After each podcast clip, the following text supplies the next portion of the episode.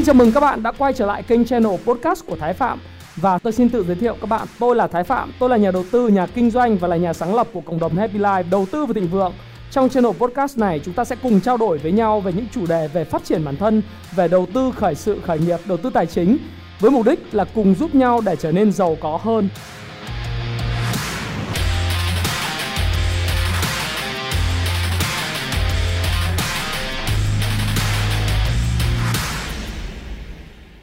Hi, xin chào tất cả các bạn. Chào mừng các bạn đã quay trở lại với channel của Thái Phạm và hôm nay ngày mùng 10 tháng 10 song trùng mùng 10 tháng 10 Super Sale à, trên các sàn thương mại điện tử. Tất nhiên là cũng khá là vui đúng không? Cho nên tôi hôm nay mặc cái áo màu đỏ. Màu đỏ luôn luôn nói không phải là đỏ của thị trường, đỏ là may mắn. Hy vọng là tuần tới chúng ta sẽ có một tuần may mắn phải không nào? Và chúng ta lại cùng với với nhau trong chuyên mục uh, nhịp đập thị trường của tuần mới. Tuần này thì tôi nghĩ rằng là thị trường tất nhiên là thực ra nó cũng tin tức tốt xấu nó đan xen ấy. Nhưng mà như tuần trước tôi nói là nếu mà sideways được cũng đã là hạnh phúc đúng không? Ờ, chứ không nhưng mà nó làm được tốt hơn những cái việc mà chúng ta đã ờ, dự dự dự đoán đúng không? Tôi nghĩ là thị trường cứ sideways trong khoảng là 1330 rồi 1350 nhưng không ngờ thì trong 5 phiên liên tiếp thị trường tăng điểm tăng ít thôi.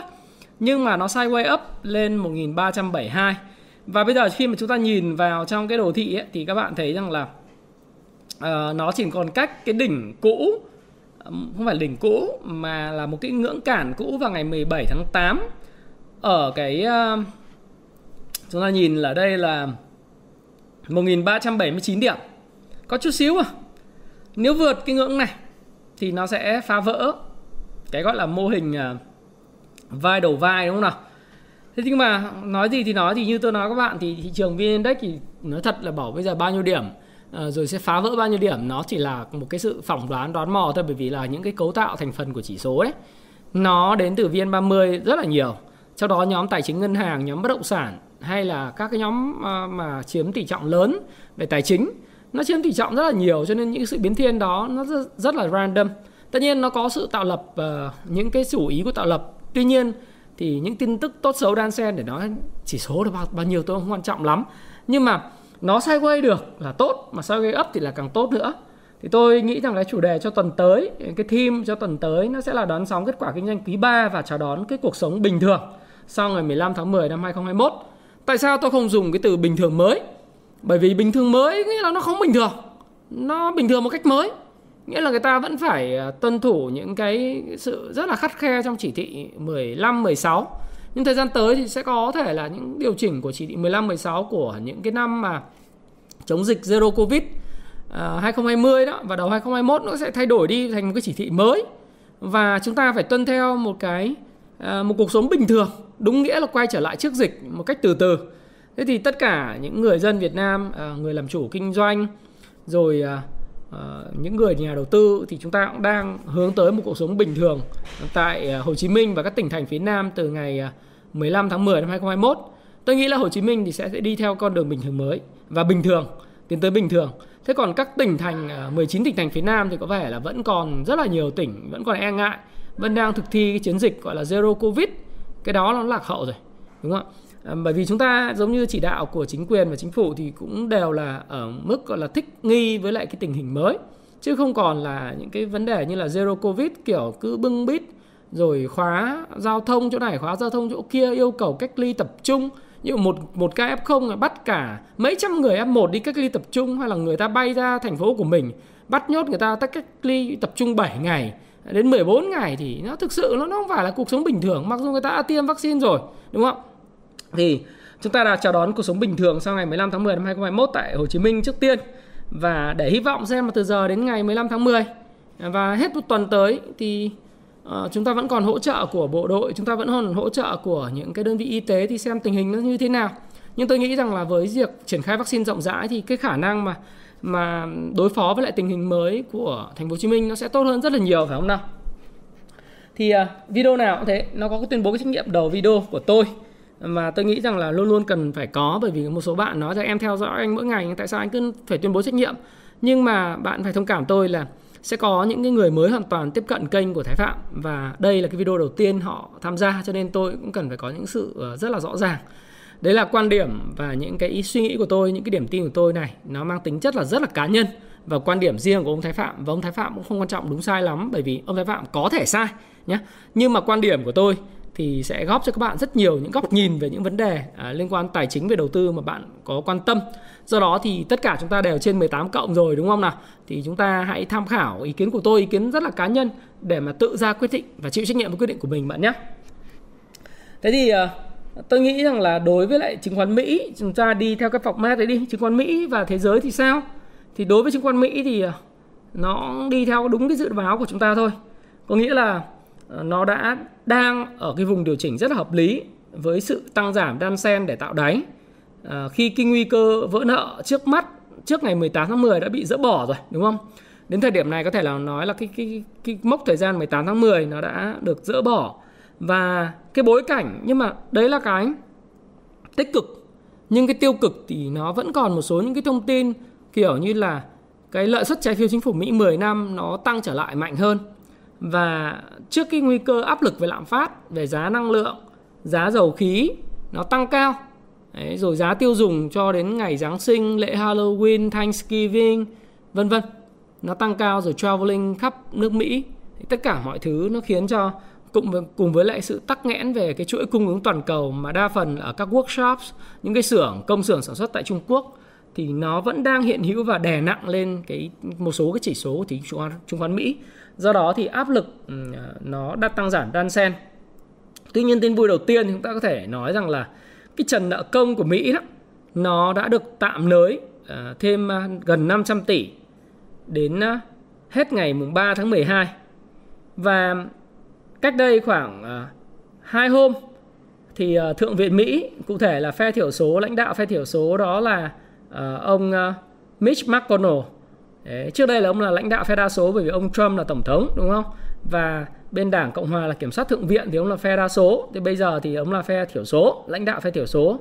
Còn trước đây thì là ông Chuck Schumer là lãnh đạo phe thiểu số thì bây giờ là uh, thượng viện là do đảng dân chủ nắm. Thành thử ra là ông ờ, Chuck Schumer là phe đa số. Đấy, lãnh đạo phe đa số.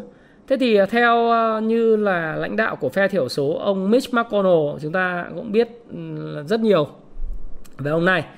Thế thì ông đã nói rằng là ông đã tăng cái trần nợ công lên 480 tỷ đô la, từ 28.400 tỷ lên tới là 28.900 tỷ để mà chính phủ Mỹ có thể chi tiêu đến hết ngày mùng 3 tháng 12 tới.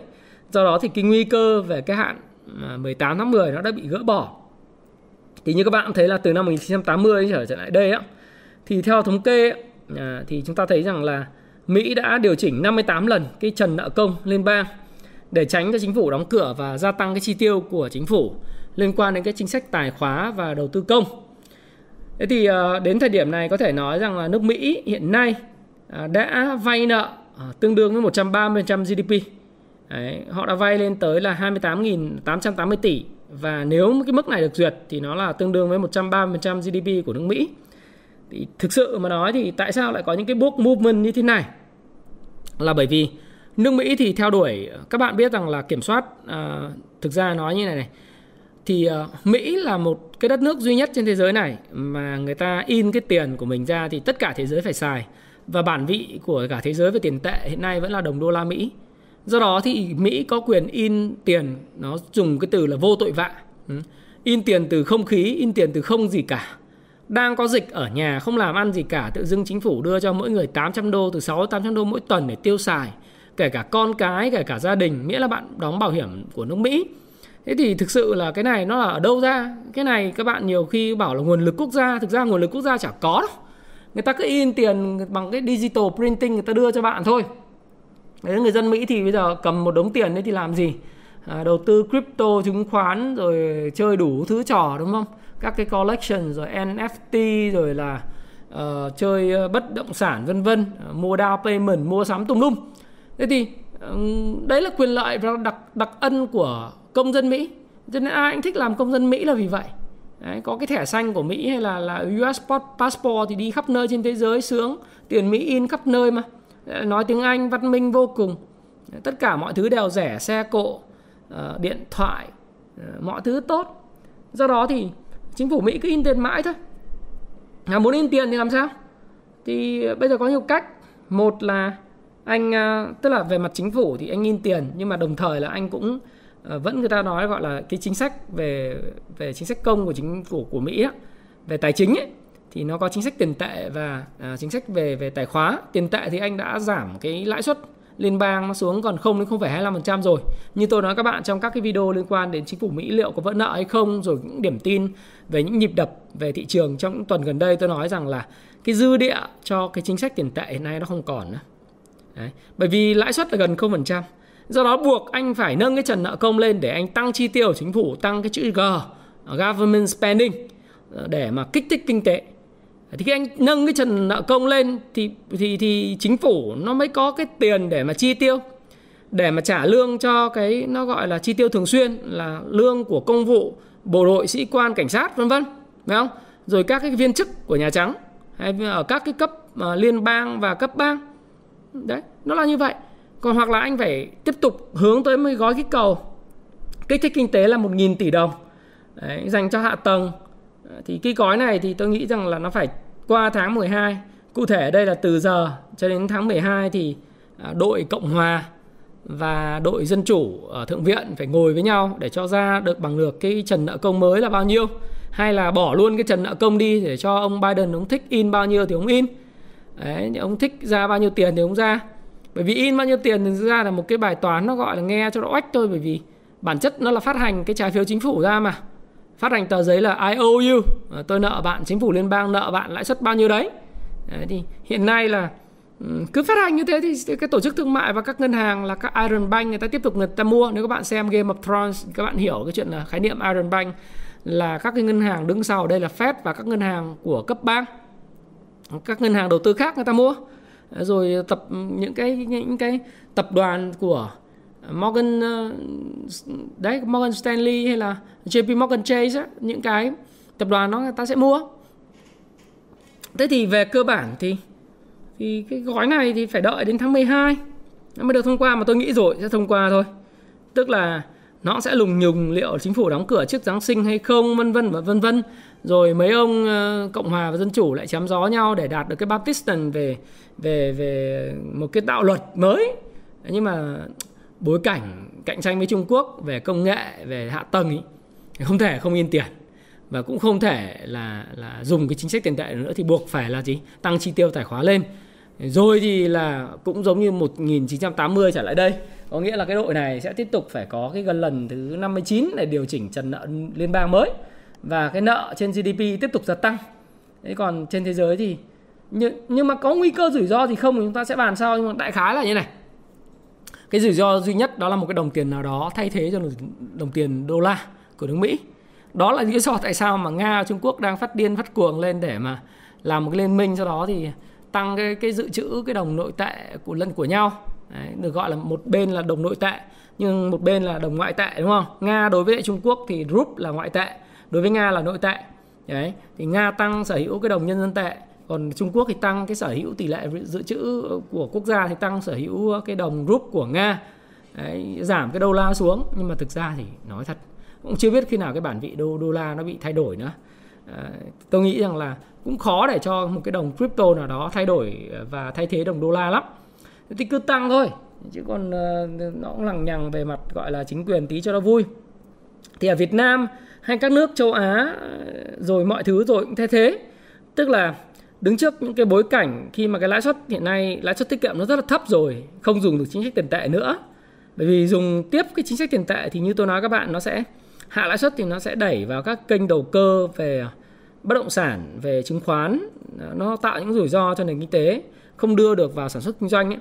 thì bây giờ chính phủ phải đứng ra để trở thành một cái người chi tiêu lớn nhất và tăng cái government spending lên để từ đó tăng cái investment à, cái cái cái đầu tư và của tư nhân cũng như là từ đó kích thích được cái cầu consumption của người tiêu dùng. Thế thì bây giờ uh, chính phủ cũng ra một số những cái bài báo, tôi nghĩ rằng là một số những cái đại biểu cũng có ý kiến là kinh nghiệm từ 20 nước tăng nợ công làm ờ, nguồn lực chính để phục hồi kinh tế sau đại dịch vân vân thì đang lên. Thì uh, chủ tịch Quốc hội trong uh, ngày thứ năm vừa rồi trả nợ uh, ở cái diễn đàn gặp gỡ các cái cái cộng đồng doanh nghiệp ấy thì chủ tịch quốc hội cũng nói là sẽ có những gói gói hỗ trợ lớn để tái thiết nền kinh tế cụ thể là tăng chi tiêu của chính phủ lên. Thì tôi nghĩ rằng cái này nó phù hợp với xu hướng và khả năng thì ngoài Việt Nam ra tất cả các nước sẽ áp dụng thôi từ Malaysia, Indonesia, Thái Lan đấy hay là chúng ta thấy cả Singapore nữa đúng không nào? Rồi tân thủ tướng Nhật Bản thì cũng ờ, trong cương lĩnh mới của mình thì ông chủ tịch đảng mới đấy. Tân thủ tướng thì ông cũng nói rằng là bây giờ tôi thì mục tiêu là chống cái covid sống chung với hài hòa với covid. Đồng thời là tăng chi tiêu của chính phủ kích thích uh, tiêu dùng để thúc đẩy kinh tế tăng trưởng trở lại với quỹ đạo kiểu kiểu như vậy. Thì tất cả những cái yếu tố về thông tin về vĩ mô như thế này này ờ, thì nó tác động gì đến thị trường chứng khoán Mỹ? Thì tôi nghĩ rằng là đối với Dow Jones thì cái quá trình tạo đáy nó vẫn đang trong quá trình tạo đáy thôi nhưng mà có thể nó nó đã thành công bởi vì nó test xong hai đáy. Có thể là chưa về được cái đường MA 200 này nhưng mà ở cái đường mà gọi là floor đó, đường sàn. Nếu các bạn đọc cái cuốn payback time ngày đòi nợ thì các bạn sẽ hiểu là cái đường sàn là gì. Sàn đây là một cái ngưỡng hỗ trợ thì ở cái ngưỡng hỗ trợ nó bật lên lên tiếp. Thì có thể đây nó sẽ hình thành một cái cái việc mà đi ngang ở cái vùng đỉnh cao này. Nhưng mà coi như là cái áp lực điều chỉnh của Dow Jones có thể nó sẽ sẽ bớt đi. Thì tất nhiên là vẫn có cái phiên tăng có phiên giảm nhưng nó không phải là cái gì nó chủ chủ đạo cả mà nó sẽ đi trong cái hộp trong một thời gian nữa. Thì tương tự như vậy ờ, đối với S&P 500 S&P 500 thì chúng ta cũng thấy rằng là S&P 500 thì à, hy vọng là nó sẽ đi ngang. Đấy, nhưng mà Nasdaq thì lại câu chuyện khác bởi vì Nasdaq thì cảm giác là chỉnh vẫn chưa đủ. Đấy. cảm giác là chỉnh vẫn chưa đủ có thể là sẽ có thêm những cái pha nếu như là cái cuốn giao dịch bằng Wyckoff á.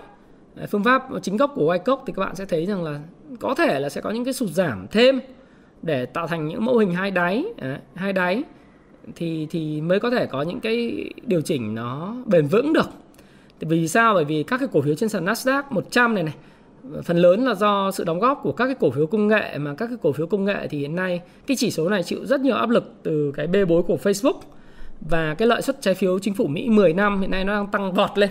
Đấy. Các bạn nhìn lợi suất trái phiếu chính phủ Mỹ 10 năm hiện tại các cái đồ thị này sau khi đấy như các bạn này nó về nó test lại MA2 200 và sau đó thì nó thành thành mô hình hai đáy và nó phọt lên. Thì hiện nay lợi suất trái phiếu chính phủ Mỹ 10 năm nó đang là 1,615% và nó tạo áp lực rất lớn cho các cổ phiếu công nghệ. Thực ra thì cái correlation như tôi nói các bạn thì đối với lại trái phiếu lãi suất trái phiếu chính phủ Mỹ thì nó, mức nào đó thì cái correlation với lại uh, thị trường cổ phiếu nó cũng khá là cao nhưng mà nó cũng phải là quá. Cái gì đó nó nó là tuyệt đối. Nhưng mà bạn hiểu là khi mà lợi suất trái phiếu chính phủ Mỹ nó tăng lên điều đó có nghĩa rằng là cái áp lực bán tháo của các cái uh, tức là cái giá coupon ấy giá coupon của các cái trái phiếu nó bị giảm xuống và cái nguồn cung à, hiện nay của của trái phiếu nó tăng lên. Đấy, thì nó hiểu nguồn cung tăng lên thì thì trong cái cầu không thay đổi thì giá nó giảm. Giá giảm thì cái lợi suất mà trái phiếu thực tế là cái cái mà các bạn đang coi trên biểu đồ này nó tăng lên này. Đấy thì là như vậy. Có nghĩa là chính phủ Mỹ là đây hiện nay đang huy động tiền để chi tiêu cho nên là sẽ bán một cái lượng à, tiền lượng trái phiếu hoặc là à, những người người ta không cầm trái phiếu chính phủ Mỹ nữa người ta bán ra. Đấy, người ta chốt lời hay là cái gì đấy thì nó sẽ khiến cho lợi suất trái phiếu chính phủ Mỹ tăng lên và điều này nó gây áp lực cho các cổ phiếu công nghệ. Đồng thời các cổ phiếu công nghệ thì cũng có những thông tin kiểu như Facebook thì lúc thì trục trặc về kỹ thuật, lúc thì là bị chỉ trích rất là nhiều bởi cái đạo luật à, hiện, những cái thông tin cho rằng là Facebook không quan tâm đến đến người dùng, mà chủ yếu quan tâm đến lợi nhuận. Ừ, phớt lờ những cảnh báo về mối nguy hiểm liên quan đến người dùng à, về à, đặc biệt là những cái vấn đề liên quan đến cái quyền riêng tư cá nhân chủ yếu khai thác quảng cáo.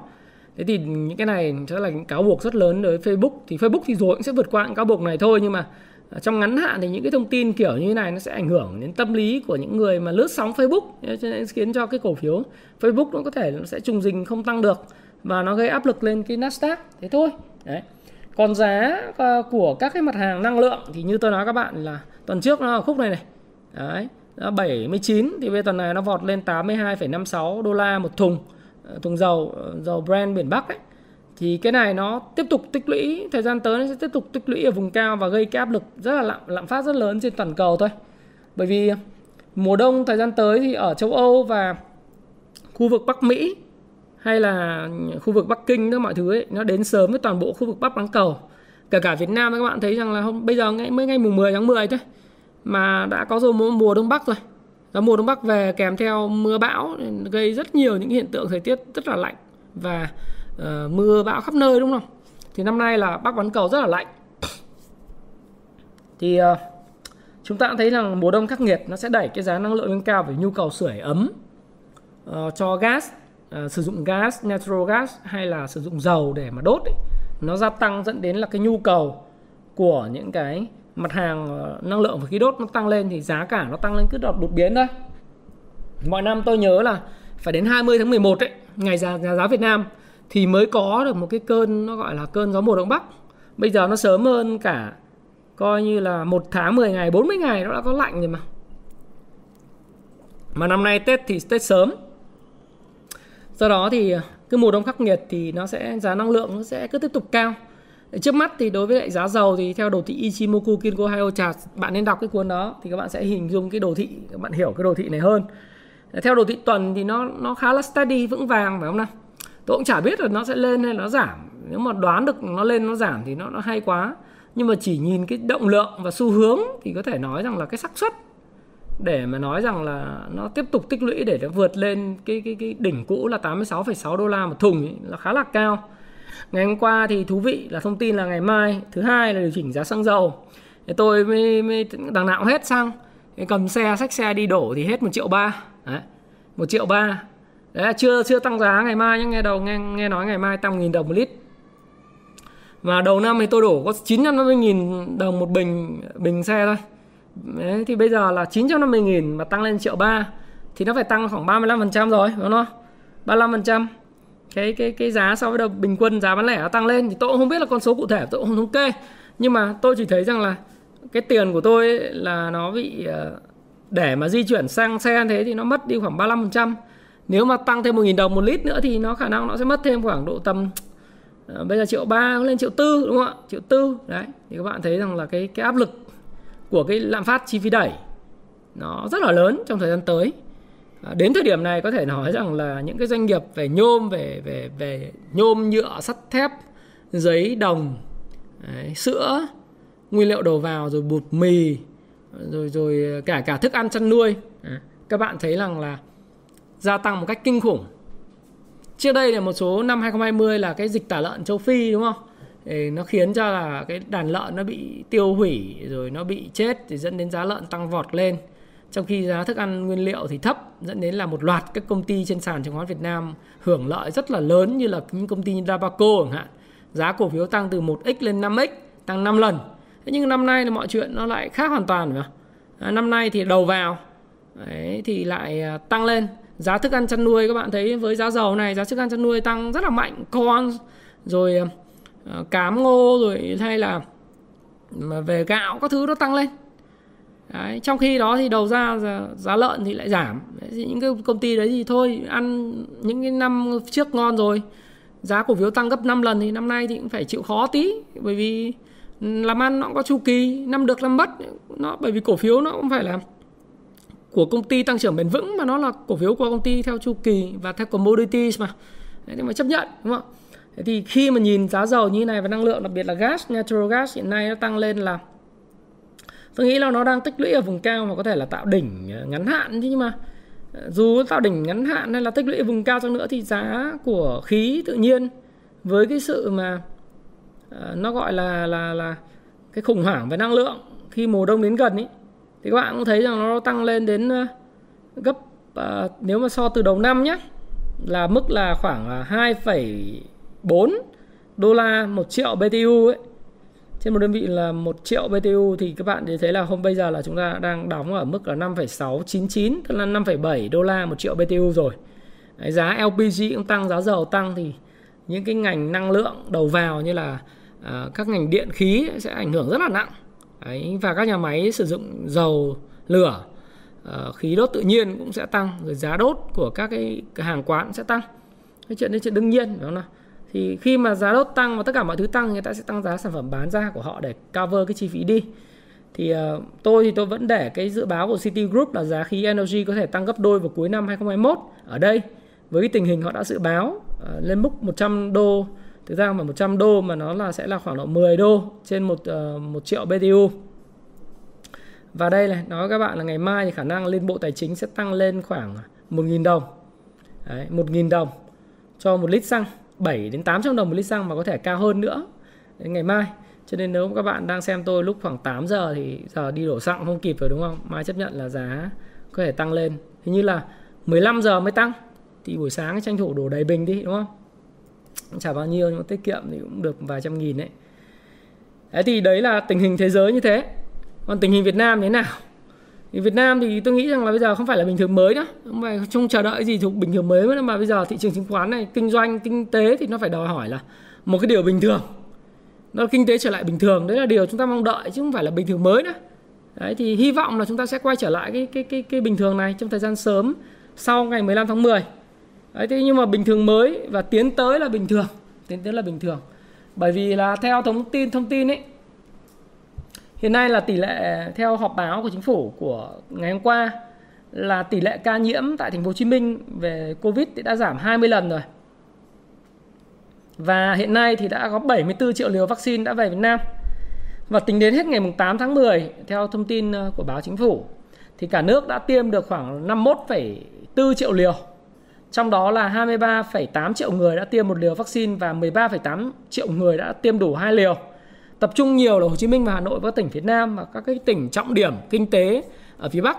Ví dụ như là Hải Phòng, Quảng à, Hạ Long, Quảng Ninh, Bắc Giang, Bắc Ninh, Hải Dương, những cái khu vực mà và những cái người mà đang có cái bệnh lý nền hoặc là những người thuộc đối tượng ưu tiên đã tiêm rồi đúng không nào? Và tỷ lệ tiêm ít nhất một liều của dân số từ 18 tuổi trở lên là 52,3% rồi. Và số liệu mới nhất thì cũng đã có là 74 triệu liều về.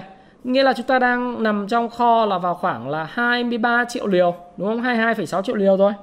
Thì với cái cái cái thông tin như thế này thì bây giờ các tỉnh như là thành phố Hồ Chí Minh và Hà Nội thì sẵn sàng nó có thể là mở cửa giao thương lại bình thường với nhau.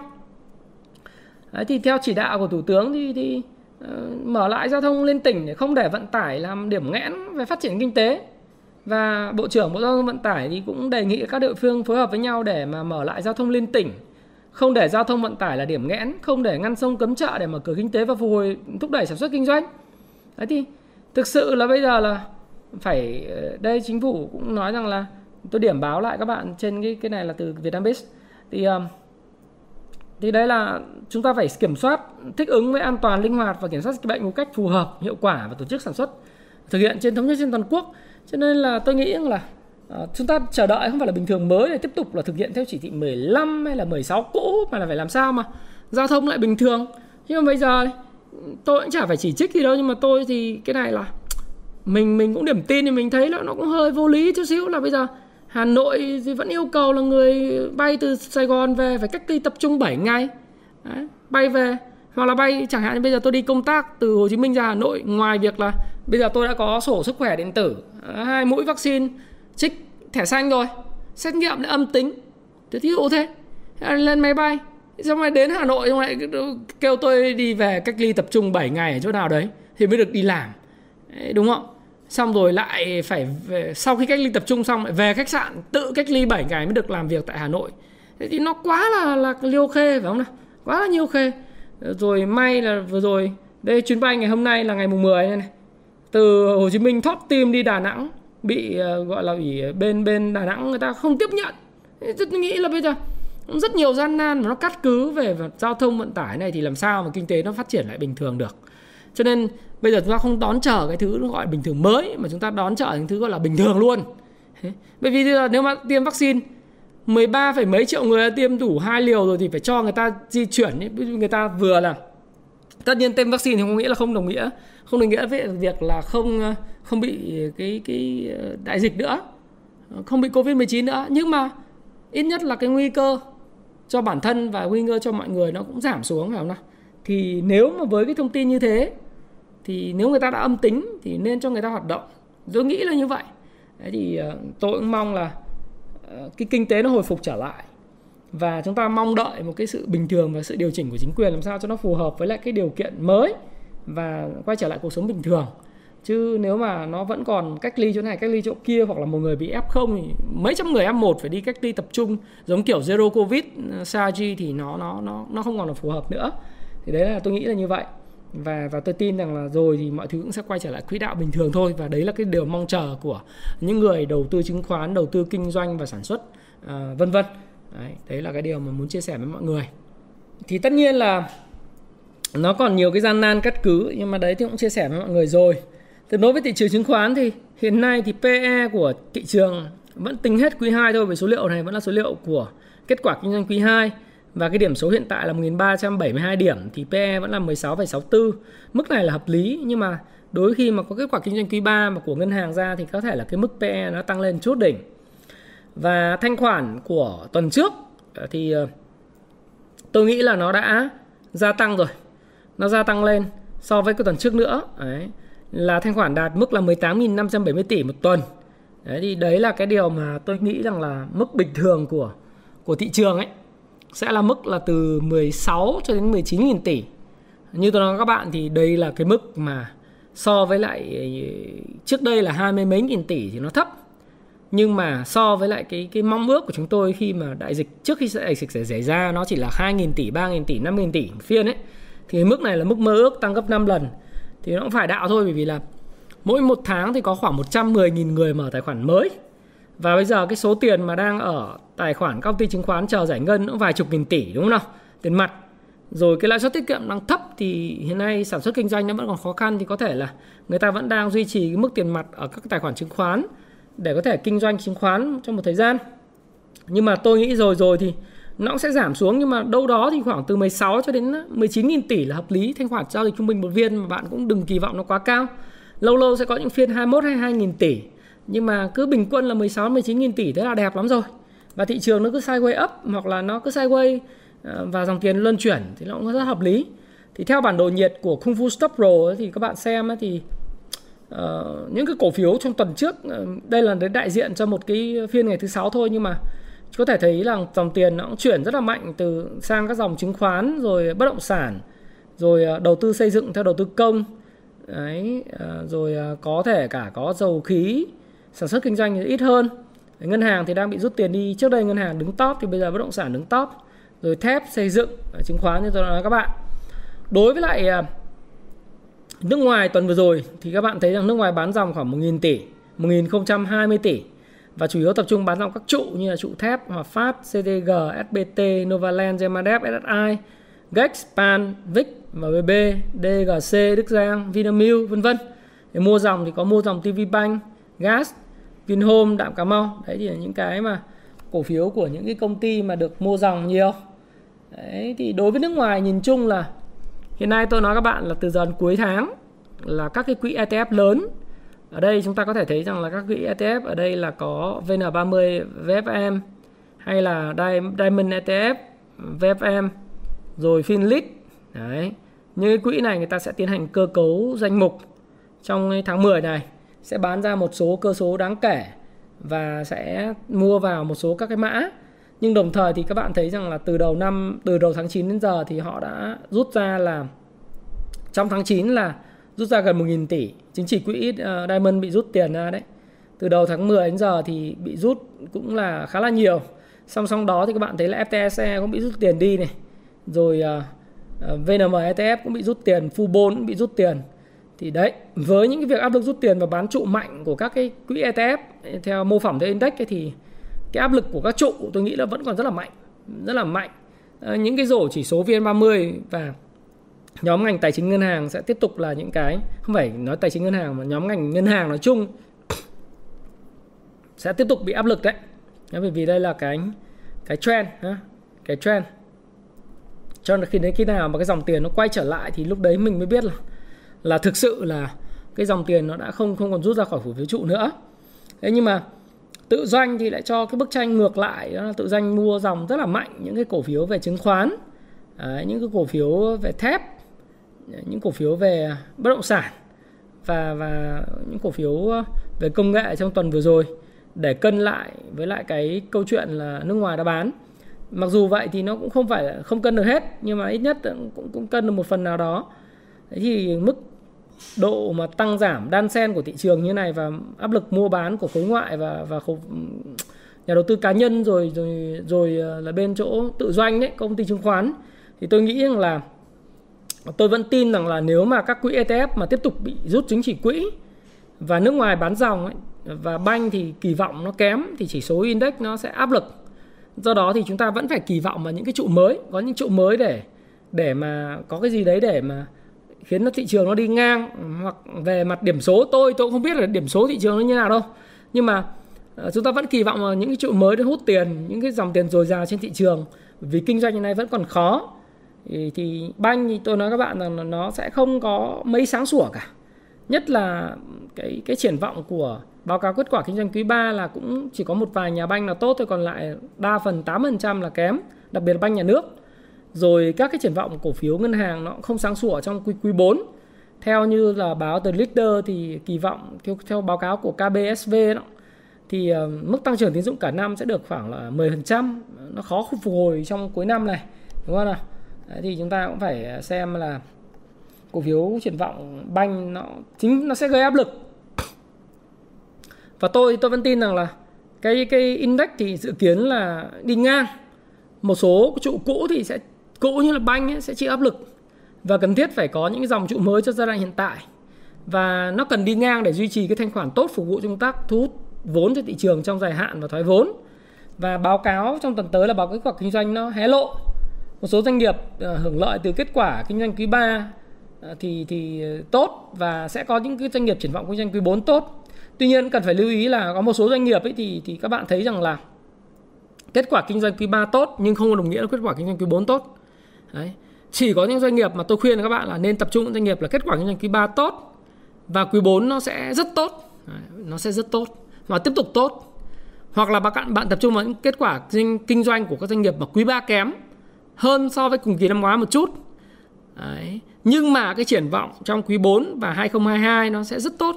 Đấy, chứ không phải là chúng ta cứ tập trung vào những cổ phiếu mà doanh nghiệp mà kết quả kinh doanh nó nó gọi là tốt trong quý 3 nó được một quý nhưng sau đó thì quý 4 và những quý tiếp theo nó nó triển vọng nó kém. Triển vọng thì chúng ta cứ thấy là lạm phát chi phí đẩy này, lạm phát cầu kéo, những doanh nghiệp nào có thương hiệu, không có thương hiệu, những doanh nghiệp mà thuần commodity. Đấy, những cái đó thì các bạn phải phân tích thế còn nếu mà chúng ta nhìn vào đồ thị ngày của index ấy, thì như tôi nói các bạn các bạn nhìn vào đây ấy, nhìn vào thì chúng ta thấy rằng là cái ngưỡng mà 1379 điểm nếu mà phá vỡ thì nó sẽ tạo ra một cái một cái cái cái cái hưng phấn mới thị trường. Nhưng mà nếu mà chỉ dựa vào banh thì không ổn. Có thể là sẽ có những cái sự tham gia của bất động sản với kỳ vọng đầu tư công kích thích kinh tế à, rồi dòng uh, chứng khoán dòng chứng khoán là cái dòng mà kết quả kinh doanh quý 3 rất tốt, đúng không? Tôi sẽ review các bạn chi tiết về dự tính báo cáo kết quả kinh doanh của công ty chứng khoán. Cái dòng cổ phiếu mà theo tôi là cổ phiếu thiên thời địa lợi nhân hòa của năm 2021 và nửa cuối năm 2021 tôi đã làm video rồi, đúng không nào? Chứng khoán sẽ là rất là tốt. Rồi ờ, cổ phiếu dòng dầu khí cũng ờ, có một số cổ phiếu làm ăn tốt trong quý 3 số cổ phiếu thì làm ăn kém trong quý 3 nhưng mà kết quả kinh doanh của quý 4 chắc chắn sẽ được cải thiện rất nhiều với cái cái giá dầu nó tăng lên. Đấy.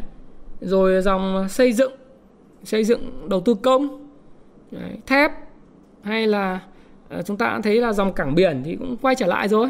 Dòng cảng cảng biển thì sau khi điều chỉnh thì khi mà bình thường và bình thường mới thì cái dòng cảng biển nó sẽ xuất khẩu tốt thì nó sẽ hưởng lợi với cái giá cước hiện nay là mặc dù đã giảm nhưng nó rất là ở mức cao.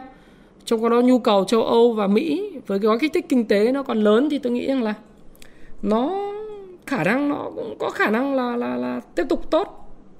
Thế thì nhìn một cách tổng thể theo đồ thị tuần đi. Đồ thị tuần thì thấy rằng là cái cây nến của cái tuần này nó là một cái cây nến nhấn chìm tăng. Đấy, nhấn chìm tăng không những là nhấn chìm tăng cho hai một cây nến mà nó nhấn chìm tăng cho hai cây nến đỏ phía trước. Thì nó có thể nó sẽ tạo cái momentum động lực để khiến cho thị trường có thể là vượt qua cái ngưỡng 1379 điểm này hy vọng là cái momentum này sẽ được kéo dài. Thực ra điểm số không quan trọng lắm. Ờ, nhưng mà đấy thì có sao thì mình nói vậy bởi vì tuần trước thì mình nói là khi mà mình kể ở đây là theo cái đồ thị của biểu đồ của Kung Fu Stop Pro nhé thì uh, mình nhìn đây này. Đấy.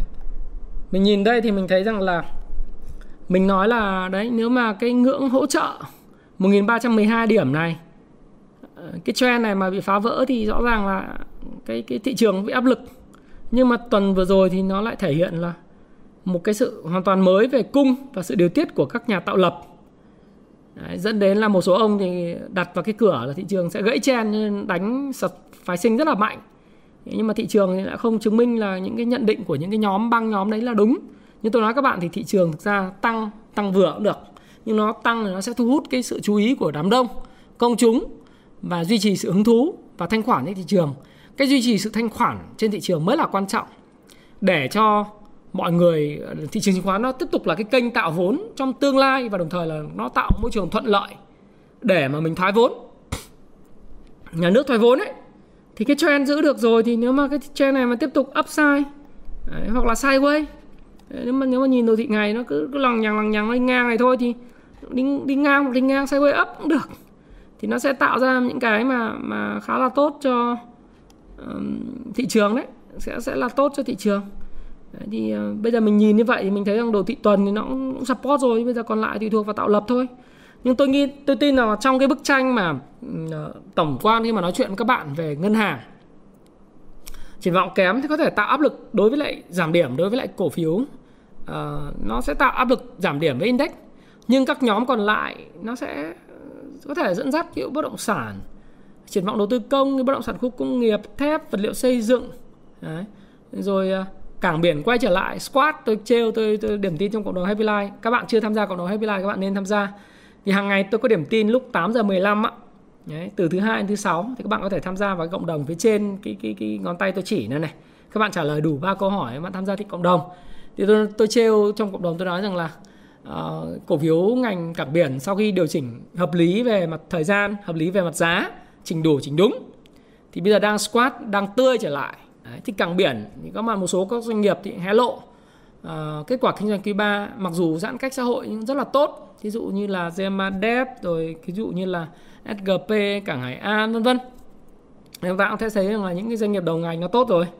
Rồi ờ, các cái cổ phiếu của những cái chứng khoán thì nó không những tốt quý 3 mà giờ với cái tình hình từ 16 đến 19 20 nghìn tỷ một phiên như này thì quý tư cũng rất là, rất là tốt và tăng trưởng mạnh sau cùng kỳ cả về doanh thu môi giới, lợi nhuận môi giới, doanh thu về cho vay, mặt zin và lợi nhuận cho vay mặt zin rồi doanh thu tự doanh vân vân. Đấy, nó có nhiều cái, cái, cái câu chuyện như vậy. Thì những cái dòng như là trứng, dầu khí, cảng biển, thép, hạ tầng, vật tư xây dựng rồi bất động sản, bất động sản khu công nghiệp nó có thể nó sẽ gánh cho những sự giảm điểm của các cổ phiếu ngành banh. Đấy. Thì tôi nghĩ rằng là với những thông tin uh, tiêu cực và tích cực đan xen như vậy thì bây giờ tùy thuộc vào xem là tạo lập như thế nào thôi. Nhưng mà rõ ràng là nếu mà nói là để kỳ vọng thì vẫn có cái gì đó để kỳ vọng. Đấy, mặc dù tôi cũng không phải là có quả cầu pha lê để biết rằng thị trường nó nhiều ông thì tuyên bố mạnh dạn 5.500 điểm 1.450 điểm tôi chả dám tuyên bố về tôi có biết đâu. Nhưng mà tôi tin rằng là với những áp lực như vậy thì mình mình thấy tiền vẫn vận động nó cứ vận động như thế là tốt rồi đối với lại những người anh em ấy thế là tốt rồi. Thì một số những cổ phiếu mà đã close đóng thì các bạn cũng xem là performance nó rất là tốt. Hiện nay một số cổ phiếu còn open để theo dõi.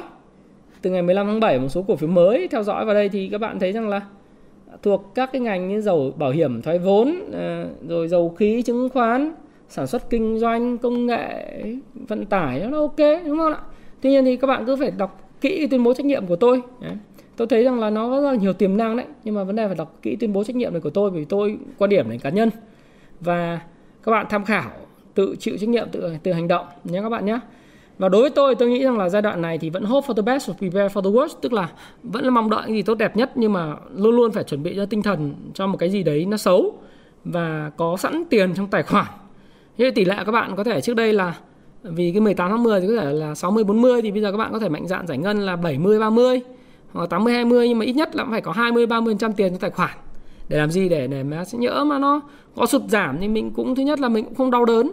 Cái thứ hai là nếu sụt giảm đến cái mức sàn trần ấy thế nếu các bạn sàn trần như là các bạn đọc cái cuốn payback time ngày đời nợ này các bạn hiểu là sàn sàn trần là gì? Để cái phương pháp là nó có một đoạn như này này. Cái chương mà uh, các bạn nên đọc cái cuốn mà cuốn này ở cái câu chuyện là chuyện cổ tích một gia đình để biết biết là mua mua bán như nào. Và cái chương 6 chương 6 đó là sàn trần là cái cách duy nhất à, để bạn kiếm tiền này. Thì tác giả chỉ rất rõ cho các bạn biết là phương pháp sàn trần là phương pháp như thế nào. Nhiều bạn đọc thì chưa hiểu. Thế nên các bạn phải hiểu cái phương pháp này là chỉ có phương pháp sàn trần giúp bạn kiếm tiền. Thì các bạn xác định cổ phiếu tốt rồi thì các bạn phải tìm những cái thời điểm mà mua vào đấy. Mua vào thì tác giả nói rất rõ về sàn trần ở đây, những đường hỗ trợ và kháng cự rồi này, các bạn nhìn này. Người ta cũng kẻ vẽ giống như tôi thôi đây là ông Phil Thao đấy người đầu tư giá trị là hedge fund manager nhá. Rồi đường sàn đường trần người ta cũng vẽ hết ở đây các bạn đọc chịu khó đọc lại và kết hợp với lại cái phần mềm. Hiện nay các bạn có thể sử dụng Kung Fu Stop Pro. Đấy, thì các bạn có cả phân tích về FA những cái điểm à, lợi lợi điểm của Kung Fu Stop Pro đó là chúng tôi có một cái bộ lọc. Bộ lọc điểm mà rất là powerful là có điểm 4M và điểm k slim đầy đủ hết. Thì chúng tôi có những cái phân tích FA rất là mạnh dạn về doanh nghiệp liên quan đến điểm 4M là exclusive của Kung Fu Stop Pro. Ví dụ như chúng ta có thể thấy một cái cổ phiếu tăng rất mạnh trước đây là DG World các bạn kích vào đây thì các bạn thấy rằng DG World đã tăng mạnh rồi. Tôi không nói các bạn mua cổ phiếu này nhưng mà như tôi nói các bạn ấy nó tính được cái điểm 4M điểm 4M là cái điểm mà của tất cả những cái lợi thế cạnh tranh của doanh nghiệp trong cái cuốn mà Payback Time ngày đòi nợ này.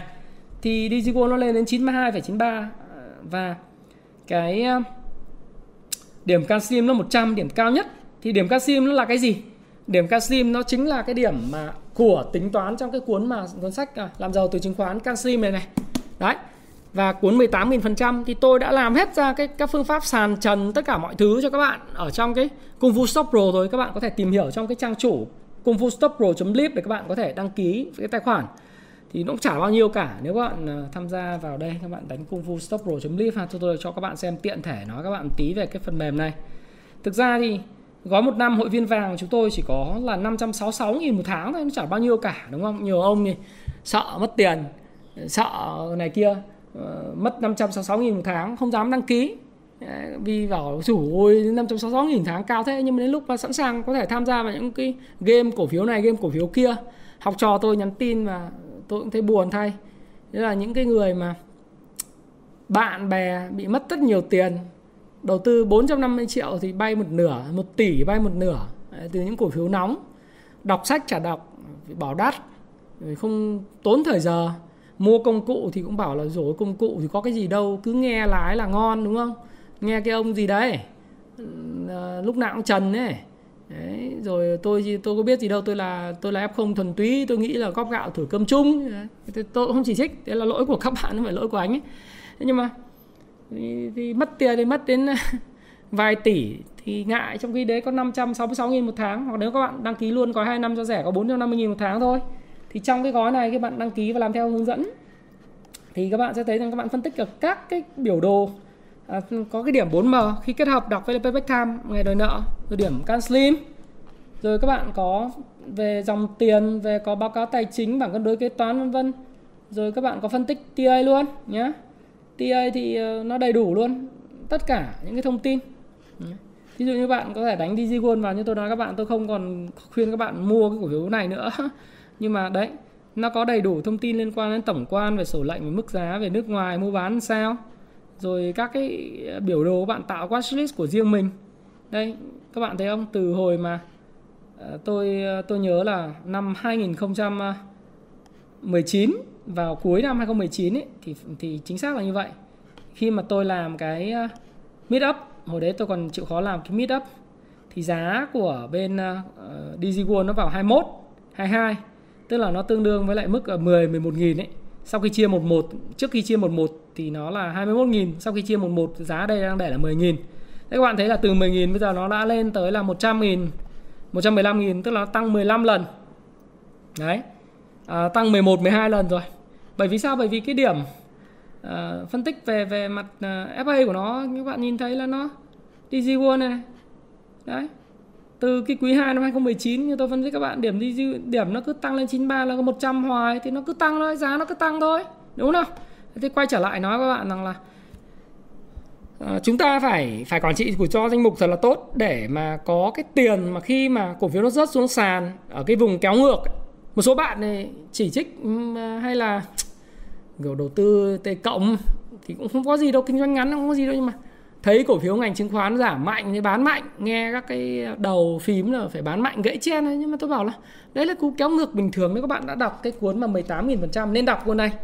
À, và cuốn nến Nhật hay là cuốn làm giàu từ chứng khoán thì các bạn thấy đấy là một pha kéo ngược về MA50 rất là bình thường. Và đó là cái cơ hội mua tích lũy cổ phiếu mà có cái điểm canxi và 4M tốt. Thì nó sẽ bùng nổ theo đà lại thôi sau khi nó tạo đáy, nó sẽ bùng nổ theo đà lại, dòng tiền nó sẽ vào dòng thiên thời địa lợi nhân hòa. Những cái dòng mà có, vừa có triển vọng, vừa có kết quả tốt, vừa có triển vọng tốt, nó quay trở lại là bình thường. Mặc dù vậy thì cũng không chủ quan. Vì thông tin tôi cũng chả biết là thị trường nó sẽ quay trở lại, nó tăng điểm, nó giảm điểm như nào nhưng mà đại khái là index thì nó cũng ổn ổn. Nhưng mà nó cũng vẫn có thể có tiềm ẩn rủi ro. Tốt nhất là bây giờ nếu mà đang từ 50 60% tiền tăng lên 70 80% à xin lỗi 50 60% cổ phiếu thì mới có thể tăng lên 70 80% cổ phiếu khi mà cái cái tình hình thị trường phải tốt hơn. Nhưng mà vẫn phải nên giữ tiền nên có một cái khoản tiền nhất định để đón sóng kết quả kinh doanh quý 3 vân vân. Thì tôi còn nợ các bạn một phần nữa đó là phần liên quan tới câu chuyện là à, cái cái uh, À, thứ nhất là là có nên bán cổ phiếu mua bất động sản không rồi à, đón sóng kết quả kinh doanh quý 3 có cái gì rồi các cái dòng nào cổ phiếu nào sẽ là cổ phiếu nên đáng chú ý trong cái quý 4 thì, khi mà bình thường mới không phải bình thường mới bình thường tôi sẽ làm cái video đó trong tuần này và à, trong tuần này. Đó, các bạn ha và chuyên mục chuyển động thị trường tuần này thì à, cũng dài dài rồi 50 phút rồi. Sẽ kết thúc ở đây. Một số bạn thì à, nghe Thái Phạm nói mê lắm thích nói đến một tiếng rưỡi trả lời các câu hỏi livestream một thứ nhưng thôi vì ở đây là một cái video cuối tuần cho nên cũng sẽ chỉ dừng ở mức 50 phút. Sẽ có một livestream trong tuần để có thể giải đáp thắc mắc của các bạn. Và Thái Phạm xin chúc bạn à, thành công trong tuần mới. Chúc các bạn gặp nhiều may mắn. Hôm nay mặc áo đỏ. Hy vọng là thị trường tuần tới nó đỏ. À, có những sự bùng nổ theo đà đẹp đẹp cho những cái dòng cổ phiếu thiên thời địa lợi nhân hòa rồi bất động sản thép cảng biển rồi là dầu khí rồi là trăm hoa đua nở nên cho nó vui. Đúng không? Thì hy vọng là như thế và mong các bạn cũng may mắn à, giống như tôi áo đỏ ở Trung Quốc hay là thị trường châu Á nói chung là Coca Cola màu đỏ màu may mắn. À đừng quên à, hãy comment phía dưới cho tôi biết là các bạn dự báo tuần này thị trường sẽ bao nhiêu điểm thanh khoản bao nhiêu bao nhiêu tiền dòng nào dòng dẫn sóng dòng nào dòng tích cực nhất. Comment phía dưới 5 phần quà trị giá 500 nghìn một phần quà sẽ được đến tay các bạn. Đấy. White Cốc à, giải đáp thắc mắc chút sách quay Cốc và phần mềm Google Shop Pro thì các bạn biết rồi. Sách quay Cốc sẽ ra mắt và bắt đầu cho đặt hàng bắt đầu từ ngày 14 tháng 10 các bạn nhé. Và đón chờ. À, xin chào và xin hẹn gặp lại các bạn trong video tiếp theo. Xin cảm ơn các bạn rất nhiều. Chúc một tuần may mắn. Hãy chia sẻ những thông tin này nếu bạn cảm thấy nó hữu ích với bạn. Và hẹn gặp lại các bạn trong chia sẻ tiếp theo của tôi nhé.